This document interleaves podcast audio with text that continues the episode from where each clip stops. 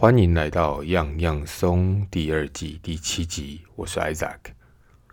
最近黄英雄有一件蛮好笑的事情啊，就是他们学校有英文课嘛，但是他又有一天跟我们说他很不喜欢英文课。那我跟蔡佳佳不知道为什么，所以就有用 Line 留言问老师一下。其实现在有 Line，老师还蛮辛苦的，因为随时家长可能半夜睡不着觉啊，然后也不能像那个吴宗宪的屋顶上去唱个歌，或者是去屋顶找另外一个人聊天了，只能传个 line 给老师问说啊，老师，我家小孩有没有怎么样？不过我们家是没有半夜传啊，可能就是找个风和日丽的上午或下午啊。最近虽然说我们的天气不应该要期待有太多风和日丽，因为我们台湾缺水啊，所以多下点雨比较好啊，有一些阴天雨天比较好啦。不过就选了一个还不错的时间哈，就传个讯息问老师说：“诶，老师，为什么一雄啊，他可能在家有一点排斥英文课，是不是发生什么事情啊？”那有一天就去接黄雄的时候，老师就有跟我们说：“啊，主要是因为他有一个英文单词，他可能没有办法像其他同学一样念的那么好，所以他有点挫折了。那这个英文单词是什么呢？叫做 necklace，项链吧，应该是吧？我也不知道，没有查英文都快还老师了。”那老师就跟他说：“你不一定一次就要 necklace necklace 念得很好啊，那可能还有一些音节，这样舌头要动，它不是那么顺。”老师就叫他说：“你可以先讲 neck，再 less。”那教了几次，他应该有学会了，只是说那个挫折感在心里面，因为他有偶包嘛，就是这种帅气小生怎么可以在美女面前或梅爱面前闹鬼，连个 necklace 都说不好呢？等一下送梅爱 necklace 的时候，说你那那那那那那那哦，听起来有点怪，有点像那种怪叔叔这样子了哈。总之呢，我们后来回来就是在跟他沟通看看啦，希望他英文可以学好一点。不然啊，长大再学英文更辛苦啊！哦，因为像现在这个国际化 （international） 的社会，加上黄一雄他老辈，我本人最近真的是被康扣扣到快爆掉，一天到晚在讲一些台式英文，我都有点精神错乱了哈。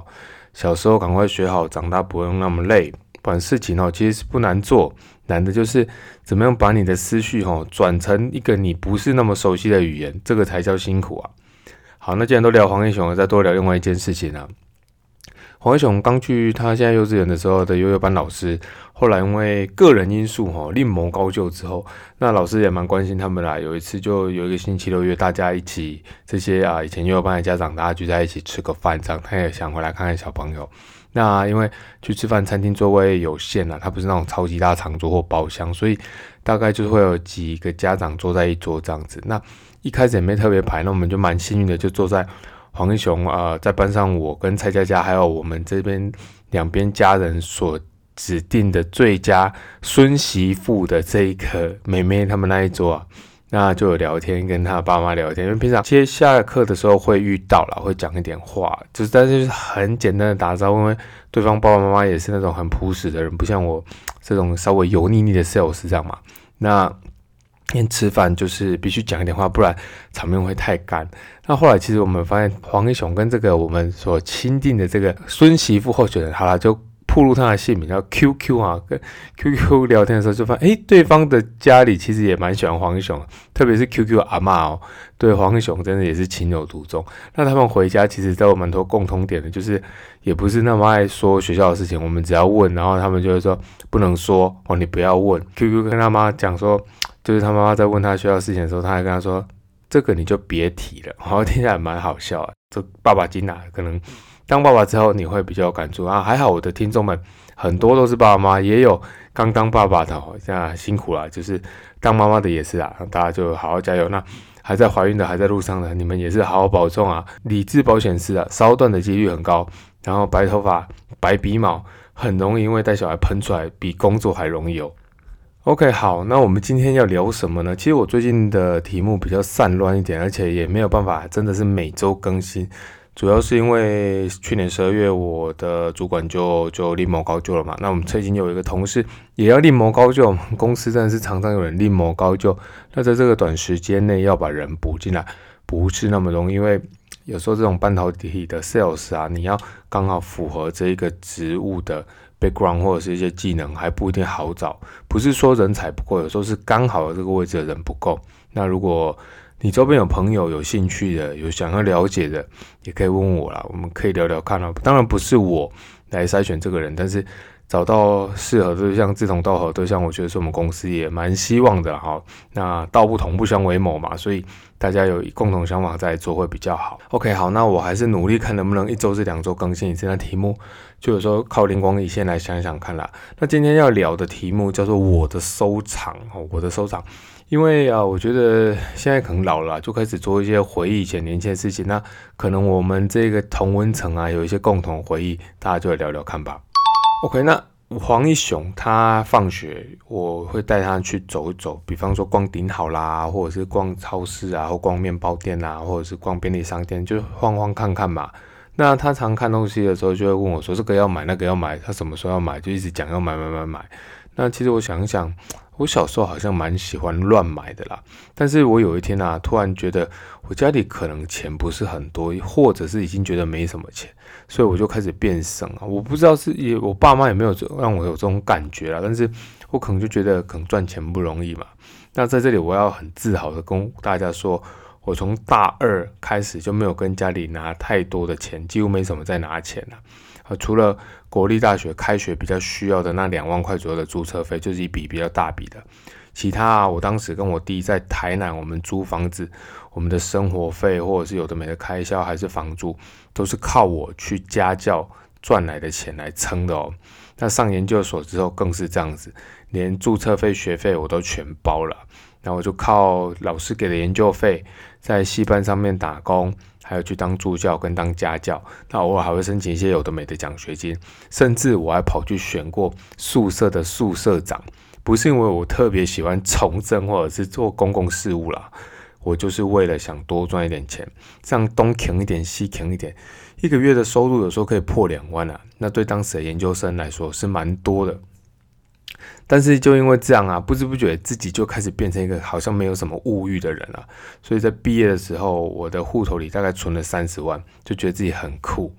那直到真的出了社会之后啊，开始上班，才发现学生时代的那些大钱啊，对于很多人来说只是一次的奖金而已。虽然自己没有那么厉害，但至少到低居金工作之后，不管你考绩好或者是不好，都能拿到一笔还算不错的奖金的薪水了。那也让自己压抑已久的物欲开始有点蠢蠢欲动，只是也没有到多夸张啊，就是三不五时会痒一下。然后想要花钱买个几千块啊，或者是一两万块的小玩具，好比之前跟大家聊过的，我所以现在在用的这台 MacBook，或者是那一台很厉害的搅拌机啊。但这几年我陆陆续续也还有买一些小玩具，那大部分都已经放在抽屉，或者是不知道丢到哪里去了。又或者很偶尔才会拿出来把灰尘拍一拍，稍微用一下。那这些东西其实我觉得说它的价值就只有买来初期使用那几天或者是那一阵子的瞬间那好玩的感觉而已。其实使用的成本很高。为了让这些东西它们生命更有意义哦，我们今天就来看看我到底买了什么东西。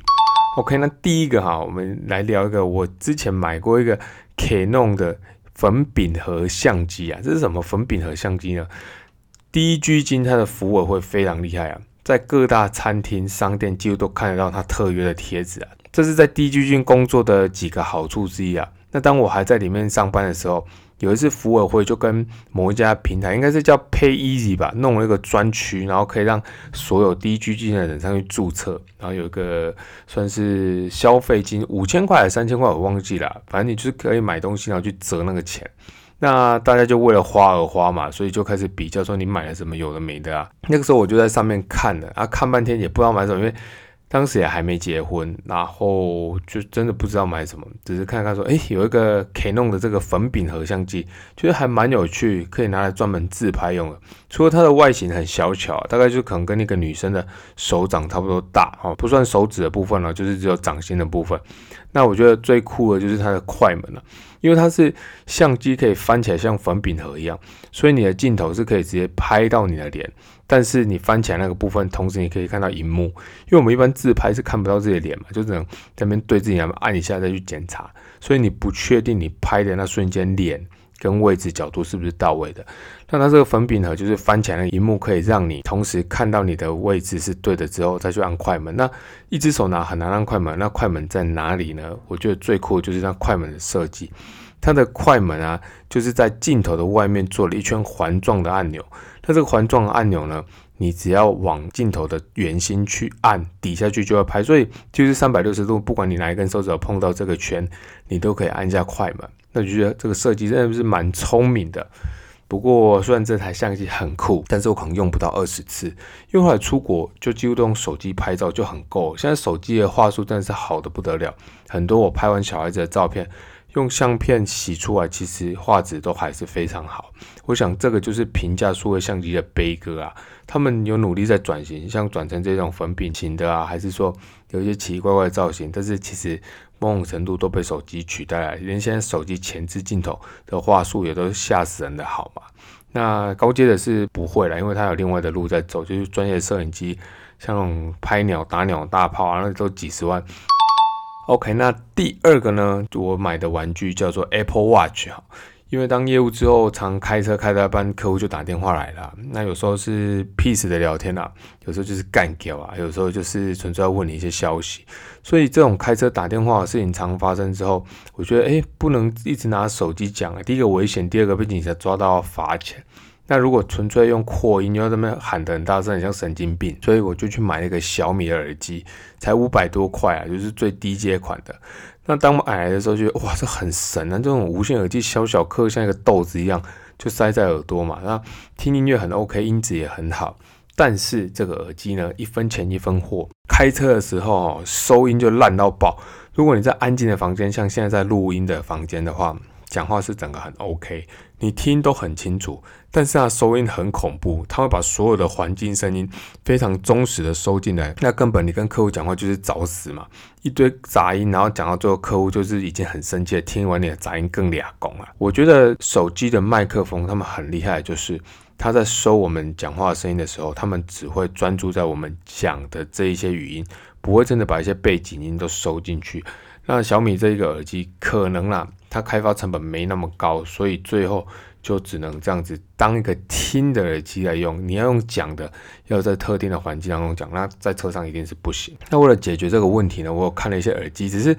耳机如果好一点就要两三千、三四千啦，所以就会觉得啊有点花不下去。那后来在 Apple 官网乱逛啊。我突然看到，诶，它的 Apple Watch S 三有在出新，这应该是好几代之前，两代、三代之前的。那官网卖五千多还是六千出的样子，所以就想，诶，以前 Apple Watch 不是都要破万吗？心里就一横，就给它买下去，说这还能通话，好像不错。因为那一阵子我有问有买 Apple Watch 的朋友说，这个手表来通话到底清不清楚？他还有跟我试着连一下，我觉得收音也还不错，那放声音出来也还 OK 啊。所以我就在 PCOM 的官网给他买了。好，我不是在 Apple 官网，是 PCOM，因为一样价钱在 PCOM 刷某一张卡有回馈五趴，所以我就用各种贪小便宜、精打细算这样把它买下来。那这个 PC Home 送货速度超神的哦！我早上六点下单，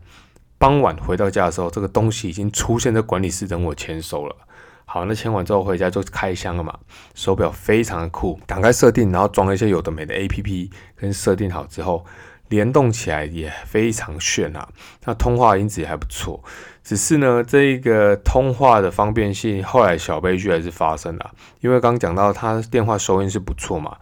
那手表的缺点就是它喇叭不够大声，因为它不可能在手表里面再做一个太好的喇叭，所以我在开车的时候变成我听不太到对方的声音。只能把手表很靠近自己的耳朵，那开车就得把左手，因为我是戴在左手，把它贴在脸颊旁边说话。那一下子讲二十分钟的电话下来啊，我除了得单手开车，那左手整个麻掉，实在不是很方便啊。对于在通话来说，所以后来就放弃了这个功能，改用车上的蓝牙去连。当然用车上蓝牙的话，放出声音的话，就是整个车子音响都会是电话那一段的声音，只是收音我就必须讲话讲的比较大声才可以。但是呢，这个手表其实并没有白买，有两个优点，我觉得用到现在还不错。一个是在导航的时候啊，因为你在导航的时候有一些地方要转弯，你在听 Google 或者是 Apple 或者是任何导航，就跟你说啊哪里哪里左转，那你有时候会想一下，到底是这个路口还是下个路口，那不小心就错过了。只是这个 Apple Watch，如果你有连通到你 Google 的导航之后，快到路口的时候，它会开始震动，所以你就知道，哎，是这个路口要转弯了。我觉得这是一个蛮好的提醒。那当然之后如果车子的那个荧幕抬头显示可以有一些呃背景的那一种导引的话，像那种科技未来感的话，半透明的这种路线指引的话，我觉得也可以取代了。但是在目前还是用 Apple Watch 这个功能，我觉得是蛮受用的。那第二个我觉得不错功能就是跑步，因为它有一些可以监测你跑步的距离啦、你的心肺啊什么的。虽然说我不是很确定它的准确度高不高，但是它至少有一些数据啊，让你跑起来会比较有成就感。说，哎，我今天好不容易跟了二点八九公里，不行，要再多跑一下。虽然说觉得有点喘、有点累、有点懒哈，那会多跟一下，可能跟到三公里、四公里上，你就会觉得哎，自己运动会有个动力去推自己，可以持续保持这个习惯。那第三个收藏呢，是一个山寨的 GoPro。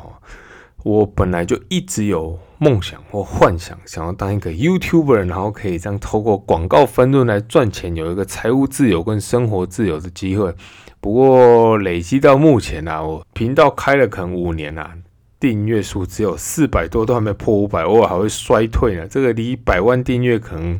路还蛮长的，不过就继续做吧。好，那拉回来 YouTuber 这边。那想当 YouTuber 的话，有一台可以长时间记录旅行或者活动的相机，就是我的目标之一了。但是动辄破万的 GoPro 或者一些比较高阶的摄影机，让我一直下不了手了。所以我最后就是上网找了一个还可以的品牌，叫做 SJ Cam，SJ C A M。可能是中国或者是台湾合作的微山寨版啊，那东西大概就是两三千块。它的型号有很多啦，也有当然四五千比较高阶的。那我就选了一个稍微中阶款的，网拍一样订的，很快就到了。到了之后就拿来玩了。那玩一玩，其实会发现它的画质也不好，音质也不好。重点是加上它的防水外罩之后，你根本就听不到外面的声音在干嘛，叫啵啵啵啵啵，还有那种呃类似电子很机械回馈的声音啊。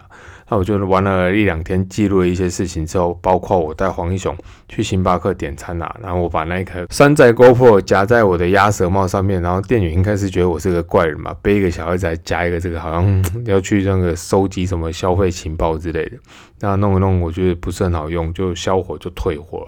当时不知道是不是因为包装回去的功力还不错，还是因为店家也还蛮好的啦。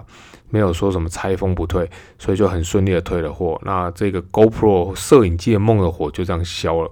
因为后来又带两个小孩子，根本我就没有好办法好好去录这些 Vlog、Vlog 或者什么，我也不会念了。我就是这种这种影像生活记录。那这个高阶摄影机的梦呢，或者是玩的历程呢，后来又跟学弟借了一台很酷的摄影机，叫做 Insta 三六零的。这是一个全景摄影机，它前后都各有一个镜头。那你要透过一些处理之后，可以把你出去玩录到的影像变成一个三百六十度像环景的东西，就像你去 Google 用 Google Map 丢下去啊，把你的小人丢到你要看的地方，你可以三百六十度全部看一圈嘛，就类似这种概念。你从天到地。到所有四面八方的地方，你都可以回来后置，做成你喜欢的照片集或者是影片集。但是火还是没有烧起来，因为这个剪接其实很麻烦，而且档案又很大。你想，你出去要三百六十度拍，一定是比你直接拍你需要的角度要的档案容量更大嘛？那我电脑第一个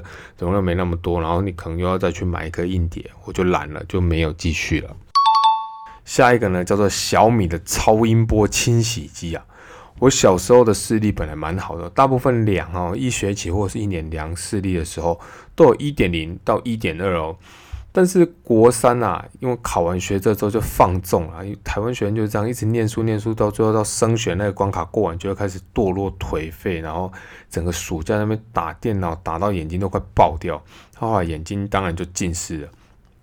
他近视这件事情呢，是我到高中上学的时候，突然觉得，哎，为什么黑板的字有点糊，看不太清楚啊？所以上高中就被抓去配了一副眼镜嘛。那戴眼镜的生活其实有点麻烦，像我上一集遇到蛇，就是一件很麻烦的事情嘛，还差点发生生命危险。那平常吃火锅或者热汤，那种雾气也很容易让你的眼睛整个都茫茫的，很像变成王尾那种感觉。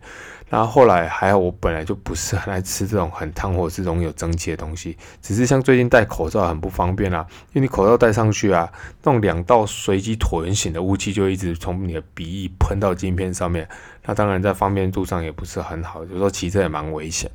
而且戴眼镜另外一个缺点哦，就是你的眼镜很容易脏，上面会卡一些你的人的油垢啊、灰尘啊，特别是在你的鼻垫那两片啊，真的戴了一两年之后啊，会从本来透明的颜色变成琥珀色，那怎么洗都洗不下来，就是把你的那些呃人油啊、汗都吸在里面，吸得牢牢牢的，那有够恐怖。那，镜片的话，其实平常可以用一些中性的清洁剂来洗，还算 OK 啊。但是镜片跟镜框的一些缝隙就洗不到，不太可能拿刷子去刷嘛，等下把镜片刷坏。以前啊，我们都偶尔要拿去眼镜行，请他们用超音波那个清洗剂洗一洗。到后来也懒了，所以就没有办法好好给眼镜洗个澡。直到有一天我在逛网拍，我现在的兴趣就是逛逛网拍，看了什么东西不错，蛮炫的，然后输个压账，所以钱有时候会不小心的慢慢花掉了。这或许也是物欲被养起来。好，anyway，就是逛这个网拍，看到小米这家公司真的是什么都做啊，它也出了家庭用的超音波的清洗机。而且不贵啊，才六百多，所以马上订了一台回家玩。这台的 size 大概跟那个 Costco 的那个热狗堡一样大。那它很简单，只有一个启动按键，所以你只要把水加到指定的水位，按开始就可以用了。那买回来那一天呢，我就很兴奋的装好之后，把眼镜放到水里，一按下开关。哦，有够恐怖啊！放下来之后，你就发现一堆油垢从眼镜的缝隙里面被震出来，然后像细细的云烟一样在水里上面旋到，嗯，这样一直跑。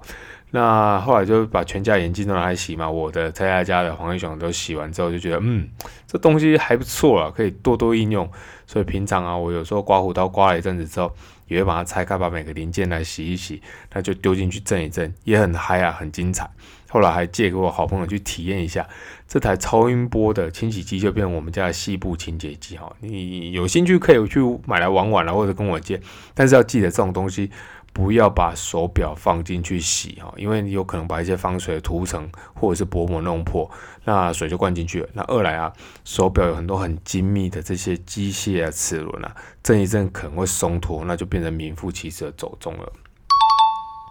OK，好，那聊了这几个是我这阵子哈，就是工作之后到现在的一些比较有印象的收藏，当然还会有一些有的没的怪东西，比方说可以套在脖子上支撑手机的支架那种东西就不聊了，那种比较智障的东西啊。那还有一些什么八爪章鱼的那种呃相机固定器啊，哈，这个之后了之后了，真的是想不到东西再来聊这种比较没有用的东西，那。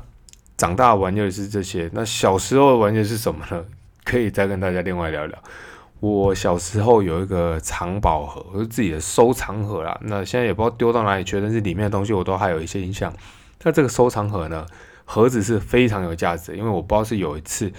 跟我阿妈还是我阿伯谁，反正他们就很 fashion 会买那个楼雷。我们以前屏东啊，就是这种土豪气的那种。亲戚就买个篓雷，其实没什么钱，你也没买一个篓雷，就一颗二三十万，说昂金，我也不知道昂金可能是很贵啦，就是买一个初阶款。那篓雷劳力士就是很 gay 白，他就会送你一个很漂亮的盒子，绿色的皮外皮，那我不知道那个皮是真皮还是假皮，那里面是木头纸的内衬，我觉得这东西很帅，可不可以送我？好，像大人被我熬熬不过就送我了嘛，那这个东西就开始变我收藏东西的宝盒。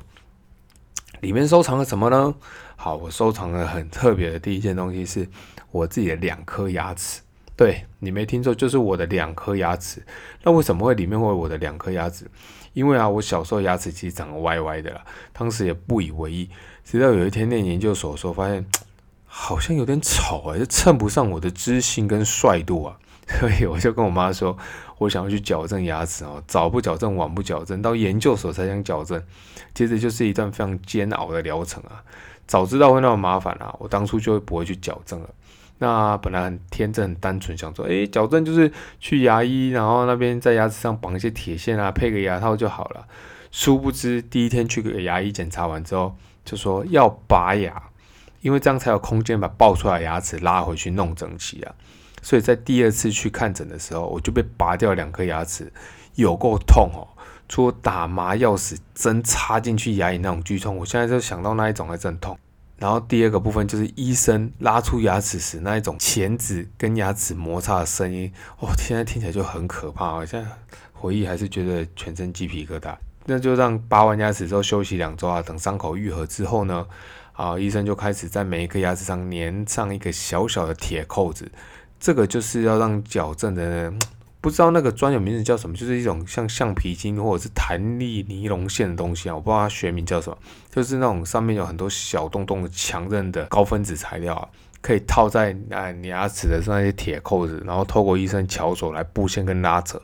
橡皮筋就会日以继夜的工作，把我们的牙齿往该去的地方拉过去啊。那这个拉扯过程呢，其实就是同时在移动我们的骨骼跟牙龈骨肉相连的地方，所以还是会很痛的。而且啊，此外铁扣子还会刮伤你嘴皮的肉，所以每次你吃咸的东西都超有感觉，吃下去就是哇，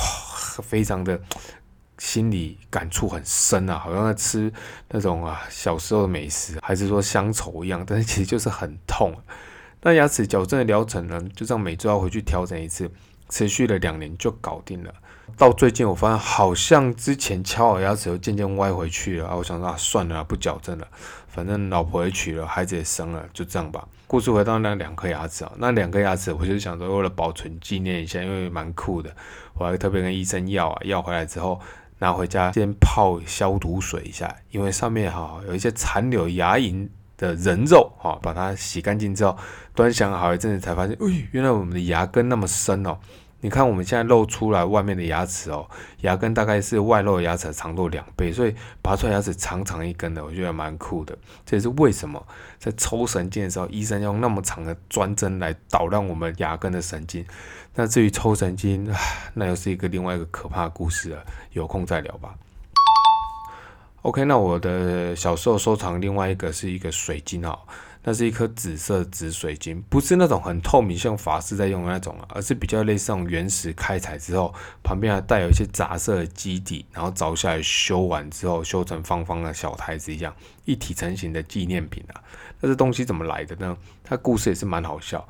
我小时候有一次跟爸妈去一个长辈家玩，那他们客厅摆了一个很大很大那种 石头，就是有一些。造景石，然后中间破开，里面会有很多那种细小水晶结晶的黑石头啊，大家应该就是知道这种艺品啊，我也不知道它真正的学名是什么。那我当初就觉得很酷，所以趁大家不注意的时候，就用小手在那边抠那些亮亮的水晶，抠到整个手都快破皮了。那好不容易才刮下一些像头皮屑的水晶碎片，本来想说要神不知鬼不觉来个通天大道 A 走一点点。那最后还是被发现了，那当下真的是很尴尬。只是那长辈其实他们有骂我，但是他们可能觉得我很好笑，喜欢这种东西就跟大人问就好。后来他们就变出一块比较小的哈，就是我后来收藏的那一块。那长大后我发现这种东西其实不是很值钱啊。上网查过类似的纪念品，可能一颗就几百块吧，就是去观光地还是什么买来的。但是在我小时候眼中啊，那就像阿里巴巴的宝藏一样，整个人鬼迷心窍会想去挖这种东西。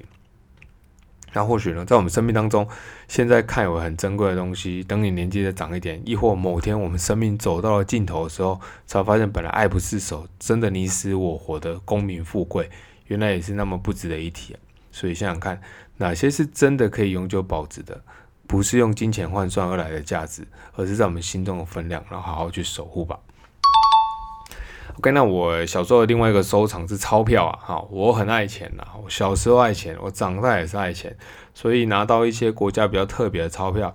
都会小心翼翼的把它们留起来。那我印象最深是当年五十块的新台币还有发行纸钞的时候。大人会跟我们说要看里面的一行英文字或者一个英文字，印象中好像大部分都是写 C，那我不确定那是因为标示版本还是什么了。那就有人跟我说，如果你拿到 B 或者 A 的哈，这张五十块就很值钱，因此便开启我纸钞寻宝梦。每次看到家里有五十块纸钞，我就来看一眼是不是可以发财的特别版。